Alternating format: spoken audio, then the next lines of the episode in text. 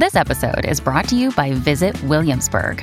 In Williamsburg, Virginia, there's never too much of a good thing. Whether you're a foodie, a golfer, a history buff, a shopaholic, an outdoor enthusiast, or a thrill seeker, you'll find what you came for here and more. So ask yourself, what is it you want? Discover Williamsburg and plan your trip at visitwilliamsburg.com. Welcome to the Futurati podcast. Any member of the Futurati is somebody who believes in the power of the future. We know there's a better world ahead, and we indeed have the power to make it so. In our podcast, we talk to the best minds in the world about the most urgent problems facing mankind today, and we hope you learn as much from them as we do. I'm Thomas Frey, a professional futurist and keynote speaker. And I'm Trent Fowler, a machine learning engineer and author. Thank you for joining us.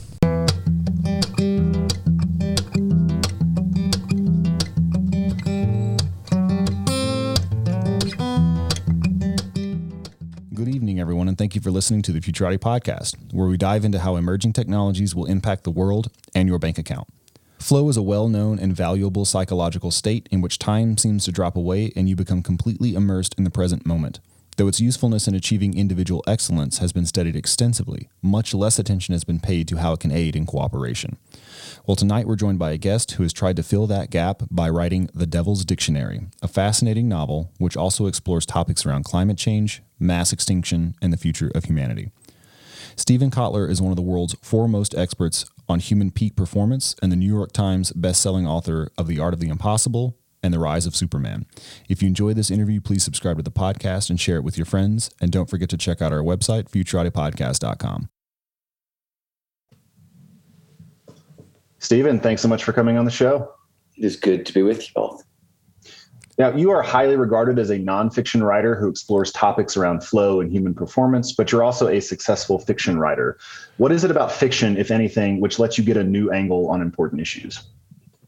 Good question. Uh, and uh, it's funny. I'm trained as a fiction writer. I'm actually I'm a, I'm, an, I'm a poet undergraduate, uh, English major with a creative writing emphasis on poetry of all things. Right. So I'm trained as a poet originally. Wow. And I by the time I got to grad school, I had sort of transitioned. My senior thesis became the rough. My senior thesis was supposed to be an epic poem.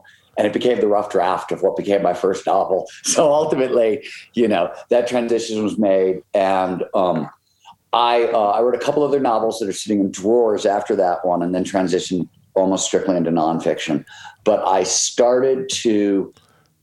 There are enormous advantages to nonfiction, and I like it a great deal. And my whole you know background as a journalist sort of honed those instincts also.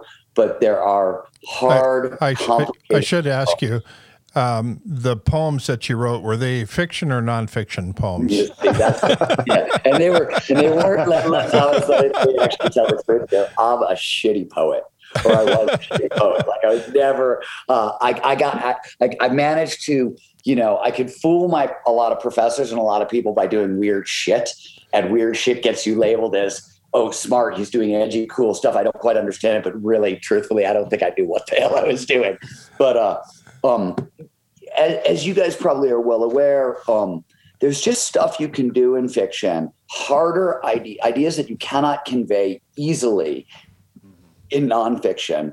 Meaning, like if I were to try to present some of the ideas in my current book, for example, The Devil's Dictionary, in as a nonfiction argument, it's 200 pages to do what I can do in three paragraphs in fiction. And it's because of the weight of metaphorical language and spoken language and things like that to convey meaning. And ultimately, I'm trained fiction wise as a as a metafiction writer and then as a sort of new journalist. And both are those both of those are genres that are built around trying to communicate really hard, complicated, difficult to put into words. We don't quite have language ideas. So I think the challenge is the same. I think there's stuff you can do in fiction that you can't do in nonfiction. And to boot, I always say this from a peak performance perspective, right, where my expertise is. Um,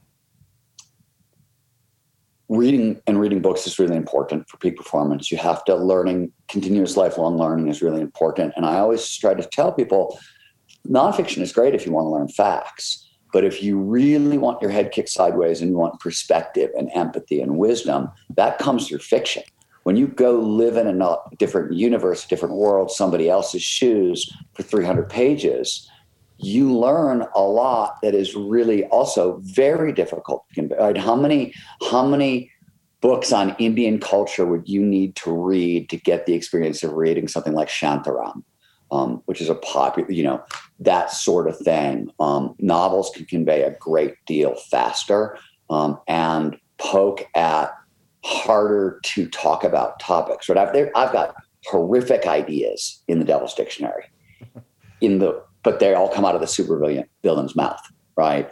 If right. I present those in a nonfiction book and talk about those ideas, I create really big problems, riffs, lots of noise, and I have to footnote for 40 years to just make some statements. But and, and somebody will show up at your door and try to throw you in jail for that.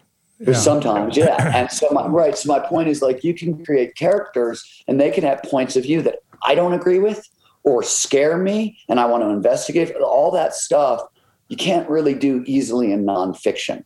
Um, or I haven't found a way to do it easily in the nonfiction that I write is probably the better way to phrase that.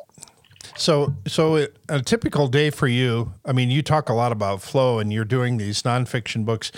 So, are you simultaneously writing a nonfiction book at the same time you're writing a fiction book? And doesn't that require like switching mindsets entirely to shift gears like that? I have done that twice for a couple months each time, I think, and I find it massively unpleasant. I'm a serial monogamist. I like one big book project at a time, but I usually I will work on a big book project uh, and research, be researching my next book at the same time. That's always true. Um, and you know, sometimes the inverse takes place. So we're reading, we're we're talking about Devil's Dictionary, the, my, my, most recent book. It was a follow up, a companion novel, if you will, to The Last Tango in Cyberspace. That book and both these books came out of Peter came to me and said, Hey, I think it's time we write another book. We're going to call it The Future is Faster Than You Think, right? It was that book.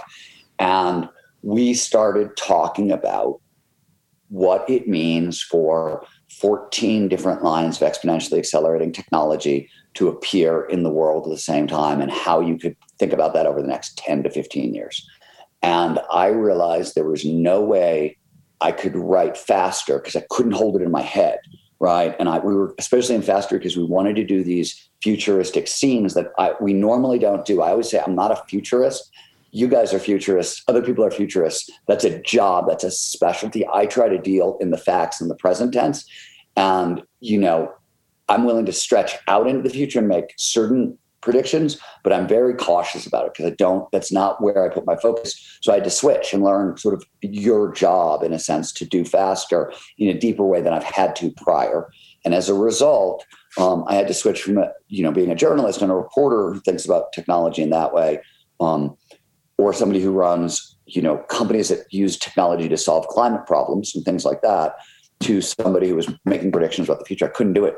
So I created a world, which is the world in Last Tango Cyberspace and Devil's Dictionary, put all those technologies together, spun this spun the world forward a decade, and put a story in it. And spent a while writing Last Tango and actually wrote the whole thing in between the gap from when Peter and I started researching faster and when we ended it. And that was the first draft. I held it for a little while. I think Faster came out first um, as we went back into faster. And then I sold the, the novels because I wanted to do a two novel series. So I, there, there was a slight delay in how I did it. So I think that's an excellent setup for questions about your current book. Could you just tell us a little bit about the universe of The Last Tango in Cyberspace and the Devil's Dictionary and the, the technologies you were looking at, kind of the world? Just paint us, paint us a picture. Yeah. So big picture, what was I trying to accomplish first and foremost? Because this is this sets the scene. Um, I lifelong, you know, environmentalist. I've worked on this stuff. I care deeply about this stuff, animal rights, animal welfare, all that stuff. I believe, and I think Peter and I made this clear in our books. If you can't imagine the future, you cannot create it. Um, it right. Imagination is is is one of the ways we turn thoughts into things. It's how we dream up the future. And I, everywhere I turned, there were books about the environmental apocalypse and what is coming that way. And everybody I know, myself included, is working very damn hard to avert said environmental apocalypse. So I wanted to know what does a world look like where we've actually beaten back the two, to my opinion, the two largest environmental challenges we now face: climate change and massive extinction rate, species die off. Right? Those were the those are the two ones. Everything else that we're up against sort of cascades underneath those two levers. Um, and uh, so I want to know what does a world look like where those problems have been solved? I did not want a utopia, not interesting, right? I wanted a, a real world where those problems have been solved. And I was interested in somewhat in the technology. What are the technological advancements going to take to solve these problems? I was also interested in what are the changes in us as a species psychologically um, that are required to create that world. And a lot of the book, both books, are about the sort of techno psychological drivers of this shift in humanity. Pro- massive problems ensue, right? And obviously, both of these books, books are cyberpunk thrillers. So you've got like menacing shadow corporations and, you know, all your William Gibson, you know, standard Blade Runner, you know, stuff right. that all, all that, is, all that is there because that's the world I wanted to sit. So that was the big picture. Technologically, now, there were certain things I focused on more rather than less, also because I could not prognosticate. So, crypto is in all the books, but do I actually try to make claims about are we on a Bitcoin economy or an Ethereum economy or like, no, no way. I've not tried to pick winners 10, 15 years out of the crypto space, right? That would be insane. Stuff that is much more visible to me uh, really plays a big role, like the future of virtual reality, augmented reality, holograms, um, all that stuff. And uh, one of the reasons is not only is that stuff that I've written about extensively and spoken about extensively, sort of the relationship between technology and media and where it's going, um, but I. Uh, I've also worked in the space. I've had startups in that space, and my company, the Flow Research Collective, we have an extensive sort of, we've got a partnership between us, uh, the University of California, San Francisco, and Jump VR, which is the like most cutting edge VR company in the world right now, looking at the future of VR and learning and flow and peak performance and all that stuff. So I like that stuff I can know and see that really plays a big role um, in in in the worlds that I created. A lot of the stuff that I looked at um, are like, you know, everything from kind of brain computer interfaces to next generation psychedelics um, is was sort of a lot at the core of of some of the stuff I was looking at. So that stuff is is very deeply in there. Um, and then, of course, you know, your sta- all the technologies Peter and I talk about in abundance and bold and futures faster than you think. So 3D printing and bionics and robotics and um, and so forth. All those technologies are spun forward. So do you do you you're inventing new vocabularies as you go here? Um, uh, and do you so the, the people that are reading your books, you have an audience for your nonfiction books and an audience for your fiction books. How much of an overlap is there between the two? Um, could, could, I just piggyback on that because I, I also wanted to ask how some of your your nonfiction work and things like flow and peak human performance might interface with this? Because I know you were deliberately trying to set up a productive yeah. cross fertilization of these ideas. All right. So uh, we'll go to Trent's question second because it's a much more complicated sort of answer. Uh, Thomas, you wanted to know. Um, oh my God, I just blanked it. You wanted to know. Um, you you have this new vocabulary you've created, and and you have an audience for your fiction work and an oh, audience yeah, for your nonfiction. My audiences. So I uh, it is a lot bigger than I expect every time. Like this is like we, you know. So first of all, uh, through the Flow Research Collective, right, we have a, a very substantial mailing list. We train a, a you know, a, a, tremendous amount of people in 130 countries, and um, we uh, we we have a very big email list. And so we, you know, every book launch, we put it out and we usually offer bonuses for members of the collective. And so we have a track, we track. And I'm always shocked by. Uh, I'll give you a weird example. Art of Impossible, which was my you know hit 13 bestseller list and was a huge mega hit all over the place. We have done more bulk buys to companies in the collective, companies like the B2B side of our business, the business business side of our business. Companies we're training um, have bought 250, 500,000 copies of Devil's Dictionary, um, which that really surprised me. So it's it's a lot larger uh, than you think it is. Some of this is also, as you know, because you know Peter and Singularity University, and you know there's a lot of crossover between organizations and Peter's stuff. All of the people who comprise for this world, even a lot of the people we train, are the cutting edge of peak performance. They're also aware of the cutting edge of technology. They're usually entrepreneurial and, and working in and around these spaces. And tons of those people read sci-fi as a way to know what's coming, right? And I would, you know, I don't know what the breakdown is like futurist books versus sci-fi to, among this group of people to like see into the future. But they're all about trying to see into the future predict what's coming get there first with businesses or ideas or whatever. Um, and I, you know like these are the people who i get my sci-fi recommendations from. Like they're you got to check this book out that kind of thing. So i don't know is my ultimate answer but it's a lot larger than i uh, suspected. And um, which to me is is sort of fun because my actual hardcore sci-fi audience is growing right with each book, um, and there's more, much more awareness of, of my, me as a sci-fi writer in that community, and in the like we read nonfiction community, I'm probably one of the best read novelists, which is odd.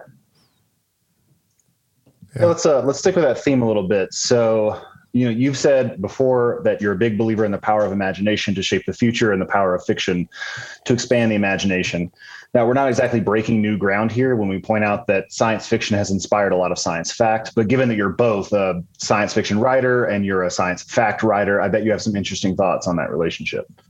Between sci-fi and sci-fact that was my beat for 25 years as a journalist. Those moments in time sci-fi became sci-fact that was Tomorrowland, for example, which is my book that's literally about that topic, I think is a collection of like 30 different articles about moments in time when that happened. I tried very often as a, as a journalist, this is, you know, good for business to be in the room when that happened, um, which is a really strange thing, especially, you know, if you're a history, a science geek, more than a history geek. When you're in the room when history happens, it's amazing. I was in the room when the world's first bionic eye was turned on, you know, things along those lines, and first private spaceship. I was at that first X Prize launch, you know, all those moments when sci fi became sci fact. And um,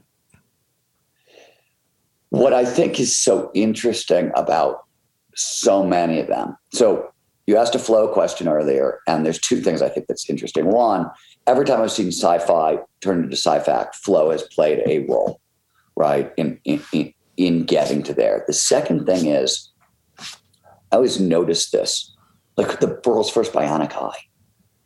It was created by a guy named William Dobelle, kind of a maverick outcast from traditional science, like started there, but was way too irascible. He was a spare parts man. He built more like artificial ankles and lungs and like blah, blah, and called himself a spare parts man. And the surgery itself was illegal in the United States to take place in Portugal, but they did all the testing, which I now, 20 years after the fact, and Dobelle has passed away, and I can say all this. I was totally illegal. I didn't realize it at the time right? I, when I was reporting the story for it was a Wired cover story, but uh, when I was reporting the story for Wired, it would have gone in the story had I figured it out. But now, sort of knowing what I know about zoning laws and medicine and things like that, I'm like, there's no way you could like tune this guy's brain computer interface implant in the back of a warehouse in right with like one doctor, one who's in a wheelchair because he's got diabetes and has lost a leg, one tech who's like 17 years old, the patient alpha and me. Like there's no medical support. The patient had a when the implant got turned on, 30 seconds in, he, he saw he had vision, and then a minute in, he had a grand mal seizure.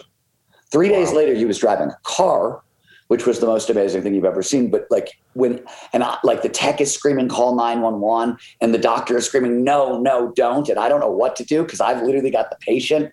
Like I've grabbed him and I'm holding him so he doesn't crash his head because the doctor can't get out of the wheelchair. And the tech is 19 and doesn't know what the hell to do.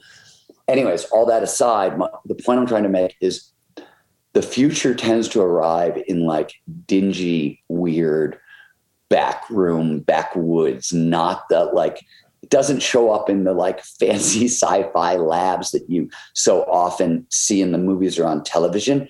It shows up in like garages, which is not, you know, not all that peculiar for Silicon Valley and coding and software, but really like some big things came out of garages that you would never like bionics, right? Like you would have never expected that. Um, and let me go back because you asked a really important question and I didn't want to skip over it, which is the relationship between flow and some of the peak performance stuff and what I'm doing. So, um, the major theme in Devil's Dictionary is is empathy for all, and the idea here is if we want to save the planet, we need empathy for all people, of course, but we also need empathy for plants, animals, and ecosystems. What biologists often call cross species empathy. And um, so, how do you develop cross species empathy? Where does it come from? It turns out um, everybody has what, what is referred to as ecological awareness and or nature relatedness. This is your ability to see, perceive, and care about the natural world. And it's a scale. Everybody's somewhere on the scale, right? Like hardcore. I, you know, my wife and I run a, a dog sanctuary animal. You move into the animal rescue, animal welfare world. They're all the way at the extreme of one end. And, you know, I often say some of my best friends are trees. So that puts parts me at that end, right? on the other end are people who are really like, I, in the book, I, I create the humans first movement, right? Which is human needs above all others. This is speciesism. This is the way it's existed since the you know the Bible put it into play, and it's been backed up for thousands and thousands of years. And this is sort of where you know, and somewhere in between is, is most of mankind. So how do you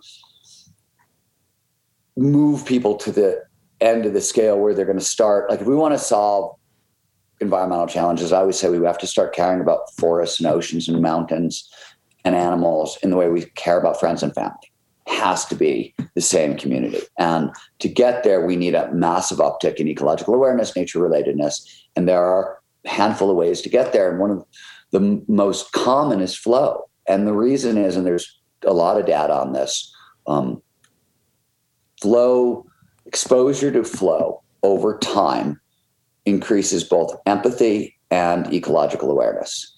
The other way to do this is psychedelics. Altered states in general it. Psychedelics will do it. In fact, Robin Carhart-Harris has a brand new paper out. He's the uh, guy at Imperial College London. We've actually done some studies with his lab on flow and psychedelics, but he just had a new paper come out where he talks about psychedelic influence on nature relatedness, exactly what we're talking about. It goes way up. And one of the things that's really important here is as nature relatedness goes up, environmental activism moves in lockstep. So it's it's really tightly correlated. And that people believe has to do with oxytocin release, but neurobiologically. But anyways, in both of my books, I create a psychedelic, a new psychedelic that massively extends nature relatedness and uh, does it very powerfully. And so a lot of the book is about what happens to society after the introduction of this very powerful sort of nature bonding psychedelic. And um, I just took existing stuff and just pushed it forward. Um, uh, probably about 10 years in, in, in, psychedelic research in that one. But uh, that's at the heart, that's the relationship. And one of the reasons I find it so interesting and can write about it learnedly, quote unquote, um, is because of the flow research, uh, right? And because you we see this overwhelmingly uh, with flow. Uh, the caveat here, by the way, uh, is both uh, for this to really happen, you need both either a psychedelic experience or a flow experience that takes place outside. It's not like if you're sitting, you know, doing psychedelics in, you know, in a closed room, you're probably you could nature related could expand depending on where you go psychologically, but it's not. It's usually you're in the outside world with these experiences, and thus. Um, so, uh, does that answer that question? How'd I do? Yeah, yeah, did an excellent job. Um, this nature relatedness or em- empathy cross across species wh- how does that function and what new behaviors does that give rise to like i guess what is it you're trying to accomplish yeah you gotta you gotta start by realizing there's a foundation should humans co-evolved with wolves this is sort of well-known evolutionary theory um, right. and we learned a great deal of our pro-social behaviors during this co-evolution with wolves and you have to think about this from a species perspective. When they talk about, so there's a, a brilliant woman at Stanford named Joan Roughgarden who has worked on homosexuality and evolution. And because there was a big, uh, sort of in the homophobic community, you know, gays are unnatural as it was a thing forever. And she came right. along and wrote a remarkably great book uh, uh, in the 90s. I can't remember the title. I'm looking over on my shelf to see if I can spot it. Um, about the exuberance one. No, it was the four. It's the rainbow of something. It's rainbow, and in the title, gotcha. um, you'll find it if you Google it. Uh, but uh, her argument is that hey, in any conflict, you want people who don't have children running to the front lines to fight, so the people who do have children can protect the children. And so a homos- homosexuality and a warrior class seems to be the evolutionary push behind that because you cannot any other explanation for something that is found prevalent in 10 to 20% of the population doesn't make any sense right? Like it can't be an abnormal that's a huge number of people that has to be not just normal but incredibly beneficial. So why and some of it has to do with nature and nurturing of infants some of it has to do with protection of tribe same thing with animals. We co-evolved with wolves. So people who had a better relationship, who liked animals more than people, were really helpful because wolves, we hunted with them. We were pack hunters. We could bring down bigger game. They were our garbage disposals. They provided sanitation. They provided, they were babysitters for our young, and they provided barking and alarms, right? Should uh, strangers get close. These are really profound uh, safety and security stuff. So they drive behavior and they drive evolution. So once we started cohabitating with wolves, people who were friendlier with animals, first before then they were probably better hunters, right? Once we started cohabitating with wolves, that was a big push, which is why a lot of our social pro-social skills were adopted. That's why it, there was a big driver there. So that's what you're talking about, just pushed forward. And this, you know, I'm talking about what does it mean to treat plants and animals as if they had the same rights as humans? That's really what I'm talking about. And you can make all kinds of great arguments here. I'll give you a simple one that, that I use in dog rescue all the time. Um, we euthanize in America roughly 8 million dogs a year. And the numbers go from like 2 million to 20 million, depending on who you trust. 8 million is the number I sorted, semi trust. But um, that's a huge number of animals. But what most people don't realize is dogs have all of the same basic human emotions as we do the seven basic human emotion, mammalian emotions. They also have all the social emotions that we do. And in fact, they're better at many of the social emotions than humans are. So they're more acutely developed in animals average dog vocabulary is between about 60 and 400 words that puts them between a three and a four year old basically child two to four depending on where um, problem solving and intelligence and creativity and all that stuff comes in between like one and two year olds depending on the dog so essentially when we are euthanizing 8 million dogs a year by any sort of metric you're going to use consciousness pain tolerance emotion intelligence like whatever you want you're killing 8 million three year old kids. That's what's happening by any that's i mean if, if we were doing that to children it would be a global outcry like you've never seen and yet we're doing it to dogs. And there's no there's no difference. You can't really draw the line. Um, and it's probably worse on the dog side because we're breeding the dogs. We're creating the problem. So uh, we're creating the problem and we're creating the suffering. And that it doesn't you don't you know i use dogs. Those numbers go way up if you want to move into monkeys and chimps and you know some of the primates and you know uh, they're not they go down in mice, but not that much farther, right? You can find and the, it, going into like insect cognition and plant cognition, the evidence is really like it's piling up um, for things like consciousness and emotion and pain sensitivity. And like, I don't know what we do there in terms of morality. Right. I'm, I poked at several of the ideas in my books because these are hard. Like, what do we do if we discover plants are conscious?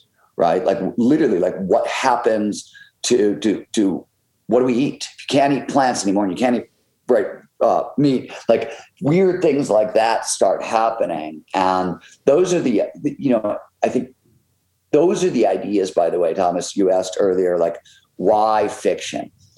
Those kinds of questions, right? Because I always say that, like, if you're the environmental movement, one of the things that frustrates me that because we have solutions to most of the problems we're facing, but the problems that are coming that are 10 years away around things like what do we do when we discover plants are fully conscious or animal like and really you know we're using ai right now to do all kinds of animal communication and one of the first uh, crazy studies was done at uh, northern arizona university where they took an ai and used it to listen to and respond back to prairie dog calls. And they use the ai to analyze prairie dog language along the way and they you know until this happened, people thought, for example, that um, animals lived in a perpetual present. Like everybody used to say, well, animals are always in flow; they're always in the now, in the moment. And um, what we learned with prairie dogs is that's not true at all. when you look, analyze their language, they speak in the past tense, they speak in the future tense, they speak in the conditional tense. The, a typical prairie dog sentence that was translated is don't go down that left path. The right one is okay, but there's a fat dude in a purple shirt on the left path. Like literally like or coming up of the left path, he'll be here in 10 minutes or something like that. Like there was past tense, there was future, there were like they couldn't believe what was coming up in the research. They're doing the same thing with dolphin research and whale research. And you know, they're weird things like animals process uh, information on different time scales than humans do. And these questions are being answered. And by the way, the same question is going to be asked at the upper end of this chain AI, robotics, right? Like we can talk about animal consciousness and tree consciousness. The same discussion, the same criteria, the same discussion points are going to be there with AI and robotics and cyborgs and, you know, all that stuff that is coming very, very quickly. So these are the discussions that are super interesting. These are discussions that are complicated and lugubrious to have in nonfiction, and you end up sounding super pretentious trying to do it. I think um, I can't at least not sound super pretentious when I try to do it. Um, and you can talk about them in really cool ways in fiction. This has been yeah. a very pretentious uh, screen. Yeah, see, yeah. yeah, to follow along with uh, some of your thinking, uh, I've done a lot of research into the lab grown meat technology that's coming out, and um, and everybody thinks that that's kind of the the evolution of rather than growing cows to slaughter and yeah, sheep to slaughter, sure. that will just be growing it all in the laboratory. But when you actually and and I've been speculating that we're going to start getting into lots of the exotic meats, like the penguin meats and the wombat meats and the bumblebee meats, whatever that would be. But um, if you ask the question of is it morally okay to actually eat human meat, um, then that opens the door for lots of emotional thinking and answers. Would you Would you want to comment on that? Wow, Thomas. wow, man. Classic uh, Futurati podcast oh, curveball. Oh, what kind of question is that, brother? Um, I never even thought about that possibility. Of course, it's right there. Um, yeah. So you'll have to think about I, it for yeah, a I bit. don't like. I don't. I. I. You. I don't have an answer. I don't even actually um, that is hard to think about. I could. This episode is brought to you by Shopify. Forget the frustration of picking commerce platforms when you switch your business to Shopify, the global commerce platform that supercharges your selling wherever you sell. With Shopify, you'll harness the same intuitive features, trusted apps, and powerful analytics used by the world's leading brands. Sign up today for your $1 per month trial period at shopify.com slash tech, all lowercase. That's shopify.com slash tech. Wow. I don't even know what to say. I, I you got. I, next time I'm back on the show, ask me again because okay. like this one's not going to be my consciousness for a while. So you know, two years from now when I'm back, you can ask me and maybe I'll have an answer. I did. I've never thought about that. I mean, I've been obviously tracking all the cultured beef stuff um, and meat stuff exuberantly because I love it, and I, you know, I, I think this is I, I, it's a future that I can't wait to be here. And I also now I got to just flip this back at you because I've been saying this for a while. One of the most shocking things that happened over the past year on the good news category that is very under discussed has been the what will be over a trillion dollars in venture capital put into green energy for the first time in history. And what I think you probably have noticed here but most people haven't noticed is this is the first wave is green energy. The second wave is the complete reinvention of agriculture, which is, you know, hot on its heels. And if you look at like, for example, Chris Sacca's the carbon fund, right? Chris Sacca, the Twitter guy, came out of retirement to fight climate change, created a billion dollar fund, the carbon fund. 40% of his portfolio, 30% of his portfolio is regenerative ag, new agriculture. And he's got every culture. So here's how we know what happens with human meat. You can watch his port his his companies because they've got every other kind of cultured beef you could possibly imagine. Companies that are creating it already, like you know, they're backing. And I'm so I'm looking at stuff like that. And I'm saying, wow, what's happening in the, the sort of the reinvention of agriculture has finally started to, I think, tip vertical farming as well is, is, another growth category, all that stuff. I don't know if you're seeing the same thing um, or not. And that's sort of my question back at you. But that that's sort of what I, one of the things I've been looking at a lot this year. And obviously, in Devil's Dictionary, I think uh, maybe it's in Last Tango. Oh, maybe it's Last Tango where um, they're eating dinner at like a Four Seasons or some fancy hotel, and uh, they're serving cultured beef steaks um, in in one of the books um, already. And you know, I know this stuff is already happening in, in top tier restaurants, but I, you know, it's, it's in my books as well. But what do you think with the reinvention of agriculture? What are you seeing? Yeah, the the uh, agriculture is going off in a lot of different directions, and up until now, the price of the commodities has not been high enough to really allow a lot of experimentation. Uh, the vertical farming requires uh, lots of infrastructure and facilities uh, to to accomplish that, and so only um, like a lot of the greens and a lot of the lettuces and things like that had enough margin in them to actually make it profitable to to be grown in there.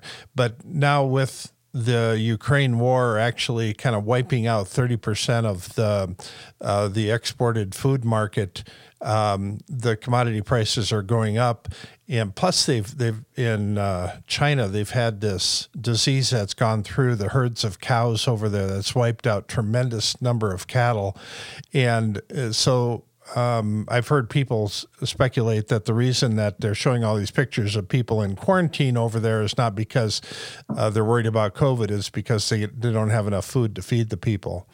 And so uh, there's there's lots of interesting things going on that are changing the food dynamic around the world. We've had too much cheap food for too long, and um, and so the, this is changing. And when the price of the commodities go up, that opens the door for lots more research and experimentation than ever in the past.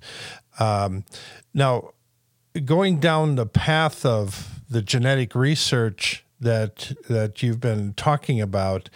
Um, I've, I've been speculating in that in the not too distant future, uh, a lady that finds herself pregnant will one of the first stops they will make is at their geneticist, and they have they'll have a checklist of like two thousand different uh, enhancements that they can add to their unborn child.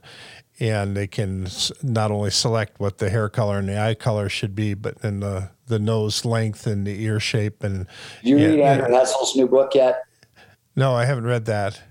Uh, it it's uh it's great, uh, but uh, right on this topic. Yeah, but I've been speculating that this will give rise to super capabilities that will, will make people super intelligent, super strong, super capable, and we give rise to this um, uh, this new superhuman culture. And then I speculate on uh, how do you go about super educating the super mind, um, and so that by the time a kid's nine years old, to be smarter than all the teachers that normally teach that age. So, uh, and and then go into how, how, do we ramp up the education system to to deal with uh, a whole new level of intelligence, and it opens the doors for lots of interesting questions and creativity. Um, you you have any thoughts on on uh, going down that path? So I got a, a handful um, that may or may not be useful. The, the first one is something actually I mentioned Andrew Hessel. Uh, Andrew said to me very early on, and he said, you know, so people have these Gattaca fears, and I think they're misplaced in that people are endlessly creative and individual, and they're going to want that creativity and individuality in their kids. And thus, we're not creating like one master race. We're going to create millions of master races, right? Because people are going to we're going to express our creativity in how we modify our children was his point so that's first thought which i thought was you know always wildly interesting the second thought and i always like to point this out when people start talking about superhumans and genetics um, a lot of the traits that you are talking about are trade offs from an evolutionary perspective and from a biological hardwiring neurobiological perspective, meaning I can turn up empathy, but something else is going to get turned down as a result. I can turn up creativity, but you know, susceptibility to schizophrenia could go up as like the, that's how the the body is very tightly engineered. Um, and so I think the I am there now it depends on when when in the future we're talking about right? Like there's going to come a certain point when we like we can i think are, are going to be able to correct all that stuff too but i think like for a while uh, nature is going to win and the unintended consequences are going to be everywhere and this is not going to work as neatly as anybody thinks. And one of the main reasons i say this is i mean I, me like everybody else reported on the human genome project and no sooner had the project ended than we found out that, whoa, that, that genome actually wasn't totally complete and really doesn't give us much of the information. It turns out there's a there's a proteome and there's a microbiome and there's six right. or seven other systems that are as important, if not more important than genetics, to a lot of stuff. And those are we're at the front edge of understanding how those systems interplay. And so I think that puts a break on the on some of the genetic stuff in that way. But I do think, like I talk about in in some of the books, human animal hybrids and human robot hybrids, cyborgs and human animal hybrids are uh, they're here today or coming very very soon, right? And you've already got people who are have horns or tails there's an entire uh, project to develop cat's eyes for people, uh, and you know, and basic genetic enhancements. I just think it's, I, I, what I think is that the story is not nearly as clear cut as uh, it's often represented. I haven't read your stuff, and, and, I know you're very thorough, so I'm, I'm guessing this does not apply to you.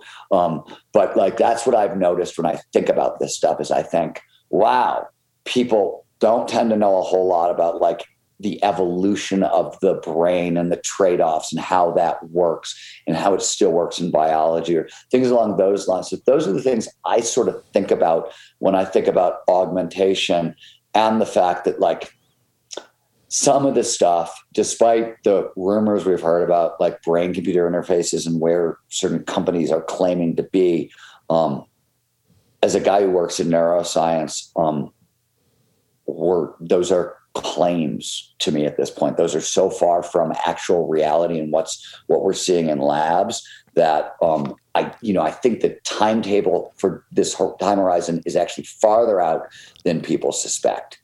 But I so, could be so, totally wrong. So, as, as, as a thought experiment, um, if you had the ability to do this, if you could actually have a, a, piece of Elon Musk's DNA that you could download into your unborn child, how many people would pay, well, let's say $100,000 to do that? And if you're not a fan of Elon Musk, you just pick any Nobel Prize winner of the last 20 years. Um, having that option, um, is it? Yeah, is but I mean, you're having that option with. So first of all, you know right? Because you know enough about nature and nurture to know that the Elon's DNA isn't going to get you very far, other than it's going to get you a bunch of trade offs, right? You like that level of hyper intelligence comes uh, often, not an Elon per se, but you know when you get those sort of mathematical linear abilities, and I'm speaking from experience, personal experience, you also end up on this a little bit on this a couple of different spectrums along the way and nobody's entirely certain if you get one without the other. So you better be absolutely certain you can handle you got you have the right environment to raise said Elon Musk, you know, Nobel laureate genes in to produce outcome. Otherwise, you could just end up with like, you know, a hyperactive kid who can't focus or emote very well. Right, right. Yeah, uh, there's there, there's always a downside to every new thing that we're trying. Um, it, it's interesting when it comes to genetics um, because like we know this with unintended consequences with technology. We talk about it all the time as right. technology, right? And somehow when people talk about genetics, um, now if you're working at the level of like plant genetics, right, where they're like the stuff that is actually going on, where you know, I know, I, uh, you know, you're you're adding one new gene to rice to increase vitamin A kind of thing, or four nutrients um, to increase vitamin A.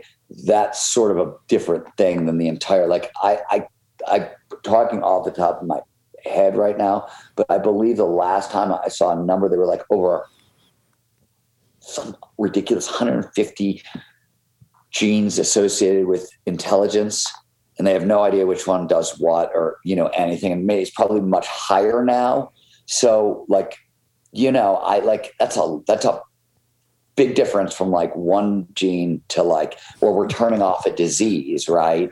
Where right. we we can be very precise with that too.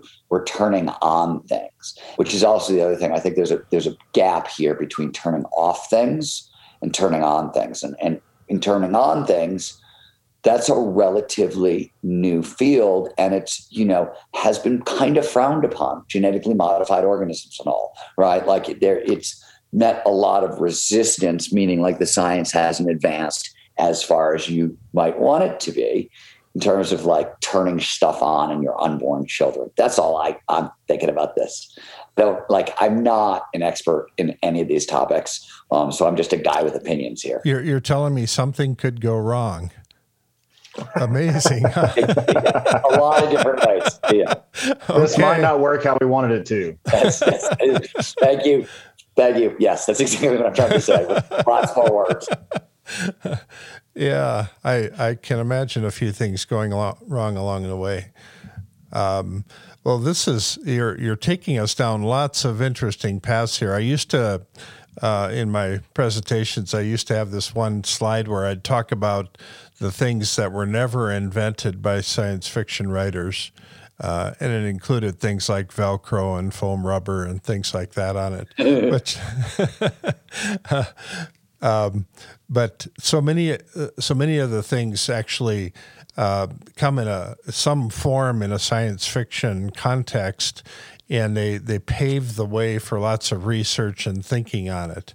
Um, that was the the space elevator project is is an interesting example of that. Um, And we're we're still not convinced that that's uh, going to be viable, but uh, it has led to lots of research anyway. Uh, can you point to some of the things that you've speculated on that has opened up the door for new research to happen? That's interesting. Have I opened the door for new research? Um, a lot. Um, yeah. So let me let me speak to the thing that that we're like I've written about and we're working on, so I you know can no, I can speak to it directly. Um, and uh, let me tell you. So in 2009, 10, 11, 12, can't remember, uh, Adam Gazzaley, who's at the University of San Francisco, California, we who, who uh, the Flow Research Collective is partnered with um, in, in, some of our studies, uh, had the cover of Nature because he had invented the first video game that is FDA approved to treat cognitive decline in older adults. And it's the first time in history you can go to the doctor and your doctor will give you a prescription for a video game.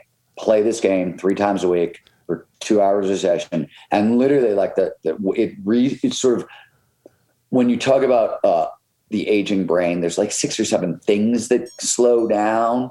Um, he's found a way, his game can reset two of them which is a really big deal. Two of them to like the age of a 20, 25 year old, um, which is really amazing. I, in 2015, uh, it actually was a Singularity University event. I was was with a group of SU people, and we were giving a presentation to NBC. I want to say one of the big television studios, and we were talking about the future of entertainment. I said, "You guys have to understand that what my buddy Adam did has up till now, media and healthcare were totally independent things. They weren't the same thing. Right. Now they've become the same thing. In the future, you're going to get a ton more of this. And so if you're NBC and you're making thinking about what kind of programming you're making for 2035, for example, or 2030, do you want to make a TV show that like I want to watch, or do you want to make a TV show that I want to watch that maybe makes me smarter or increases, you know, this or that, or that kind of thing? And um, we had a long conversation about that. Towards those ends, at the Flow Research Collective currently, I mentioned earlier that we're partnered with Jump VR um, and, and Adam Gazzaley's lab. And one of the reasons is Flow has a significant impact on learning, accelerates learning massively uh, depending on whose numbers you go by. Uh, for example, Chris Berka at Advanced Brain Monitoring did a research project with DARPA, and they found that soldiers in flow will learn 240 to 500 percent faster than normal. There's a bunch of other studies uh, that that show similar upticks. So we're working. We know also that flow states have triggers, preconditions that lead to more flow, and VR is particularly good at getting at them. Video games can get at some of them, but VR is great because you have access to a whole bunch of different flow triggers than normal.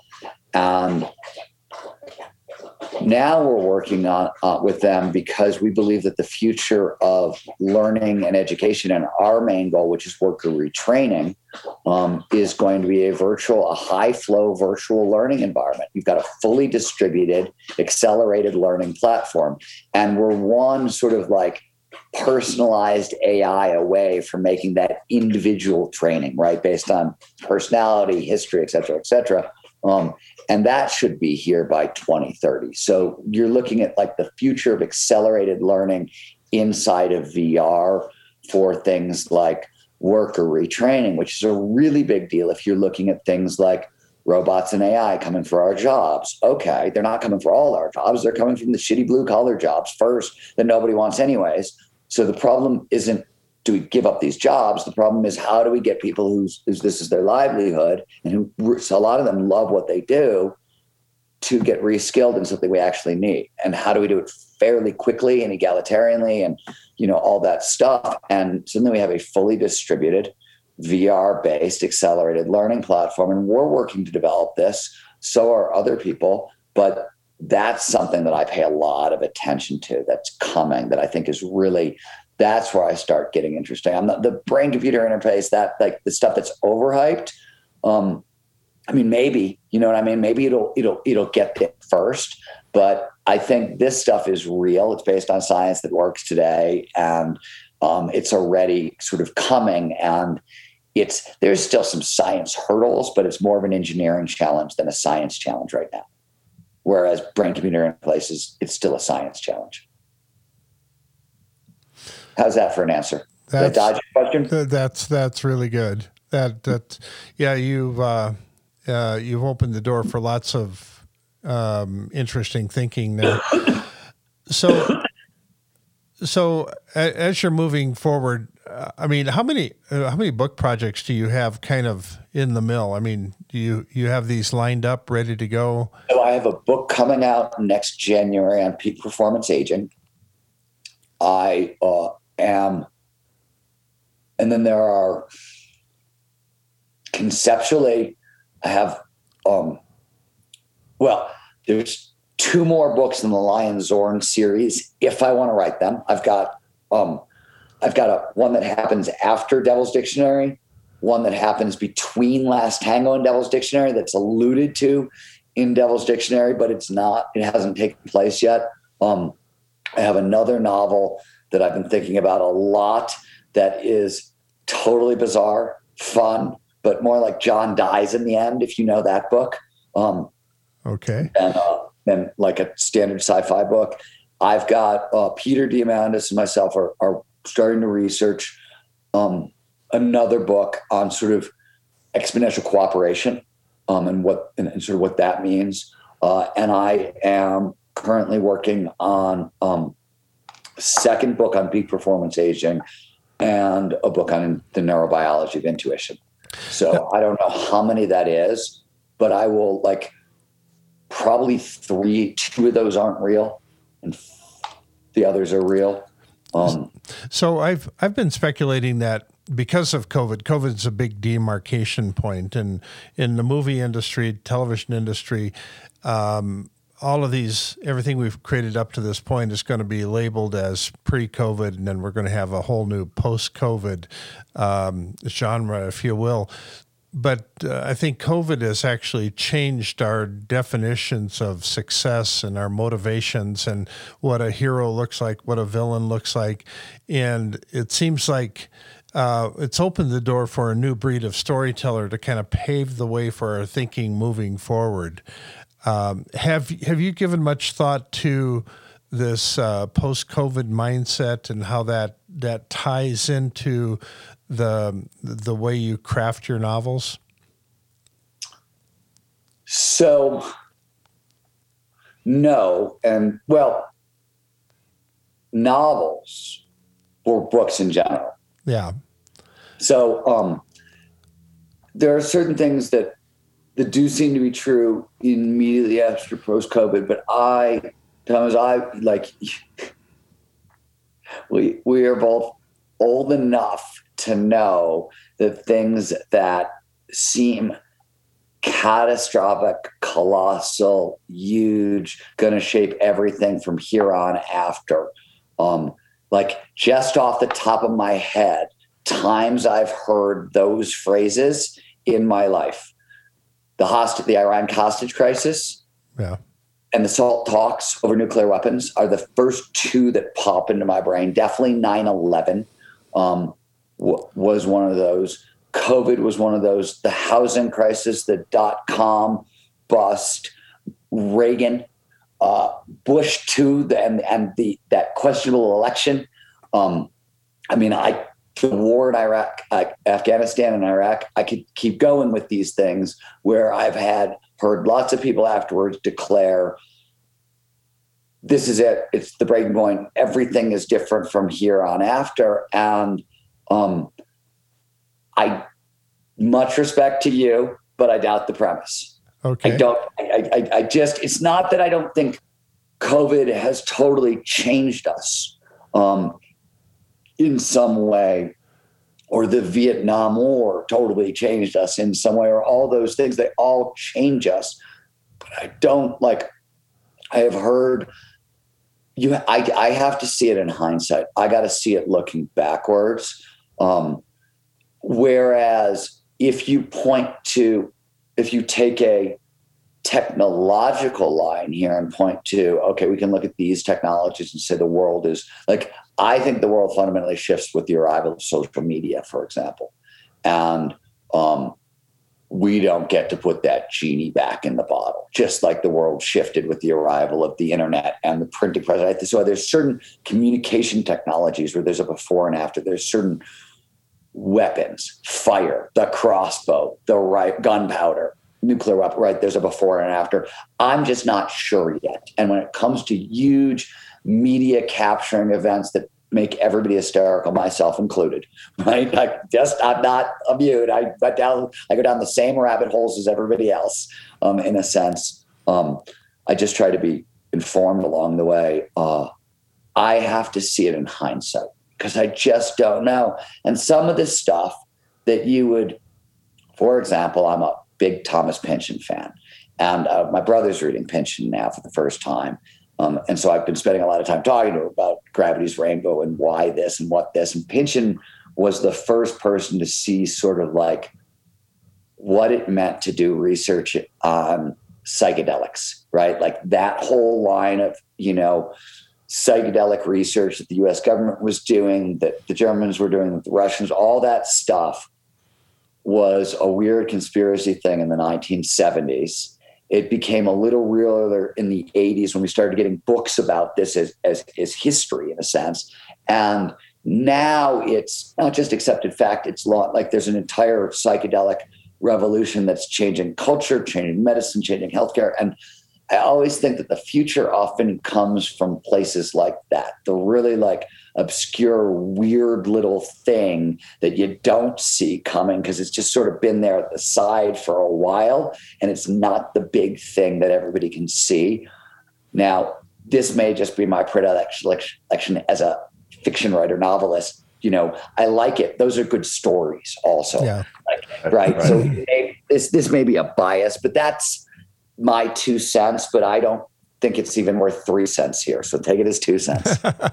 well, the thing about predicting the future is that it's a lot easier to do in hindsight. So, so I told you, I'm not. I am a, I'm trained as a, you know, in that I, I, I feel like I can sort of speculate on the future peak performance. Um, because I've worked on the cutting edge of that so long and have tried to drive it forward. When it gets into like disruptive technology, unless you're in environmental the environmental space, I'm a reporter much more than a futurist, right? Unless I'm playing, I'm wearing my sci-fi hat. And then I get to be, you know, a futurist without a conscience because I don't have to be right. I just have to be interesting. so, so you've made uh, uh, a comfortable living um, being an author and writing things down. And with all of the books and everything, have you have you taken the time to calculate out how much each one of your words is worth? Uh, so just yeah. So by, by the way, it's going to come out to be very little, and I'll, and I'll tell you why. Um, so uh, whatever the sum is that I've made, let's talk about what you have to divide it by. So this was about four years ago, five years ago, a couple of people who uh, I work with and on my staff wanted to estimate how many published words I'd done, and they they worked the numbers and um, and I helped them a little bit. Uh, and they came up to about 5 million published words. Now, you have to remember that for everything I published, I've probably written a equal amount and thrown it away, if not more, right? like you know, the discard pile is often higher than the right. keep pile, um, and the edit pile. Like forget, like there's discard, I threw it away completely, and then there's the like I fucked with it and changed it 400 times to get to the final version. My point is like I've probably written somewhere around 14 million, 15 million words aimed at publication, right? So then when you divide whatever it is that I've made by that number, you're going to find out that my hourly is like pennies on the hour. I'll give you, let me, let me put it stuff in context for you. My first novel took 11 years. Oh wow! I worked as a journalist, but it took 11 years. And over that period, and I pay, I got paid for the Angle Quickens for Flight after 11 years of work. After I took 800 pages, threw it in the trash. I took 500 pages, threw it in the trash, and then rewrote the final book four more times. And I made five thousand five hundred dollars. Wow. That is not good. the IRS, of, of which, right, the IRS took, took their cut. And I have a belief that like art in, art out. So every time I make money on a piece on art, I try to spend some chunk of it on somebody else's art. Art in, art out is the way it's supposed to work. And so I think I bought a painting for twenty five hundred dollars for that first of, of that first out of that first book. So like by the time it was all said and done, like my pocket change was like fifteen hundred dollars for eleven years work. okay. Well, fantastic, Steven. We're coming up on the the end here. Are there any words you'd like to leave our audience with? I, uh, if you want to know more about me, StevenKotler.com. You want more about the Flow Research, FlowResearchCollective.com. Um, that's probably the only more I've got. So where where do people get a copy of your book at? Uh, Devil's Dictionary is available um, everywhere, and you know, uh, go to Amazon, go to Barnes and Noble if you have to, but support your independent local bookstore if you can. Yeah, and buy 500 copies at a time.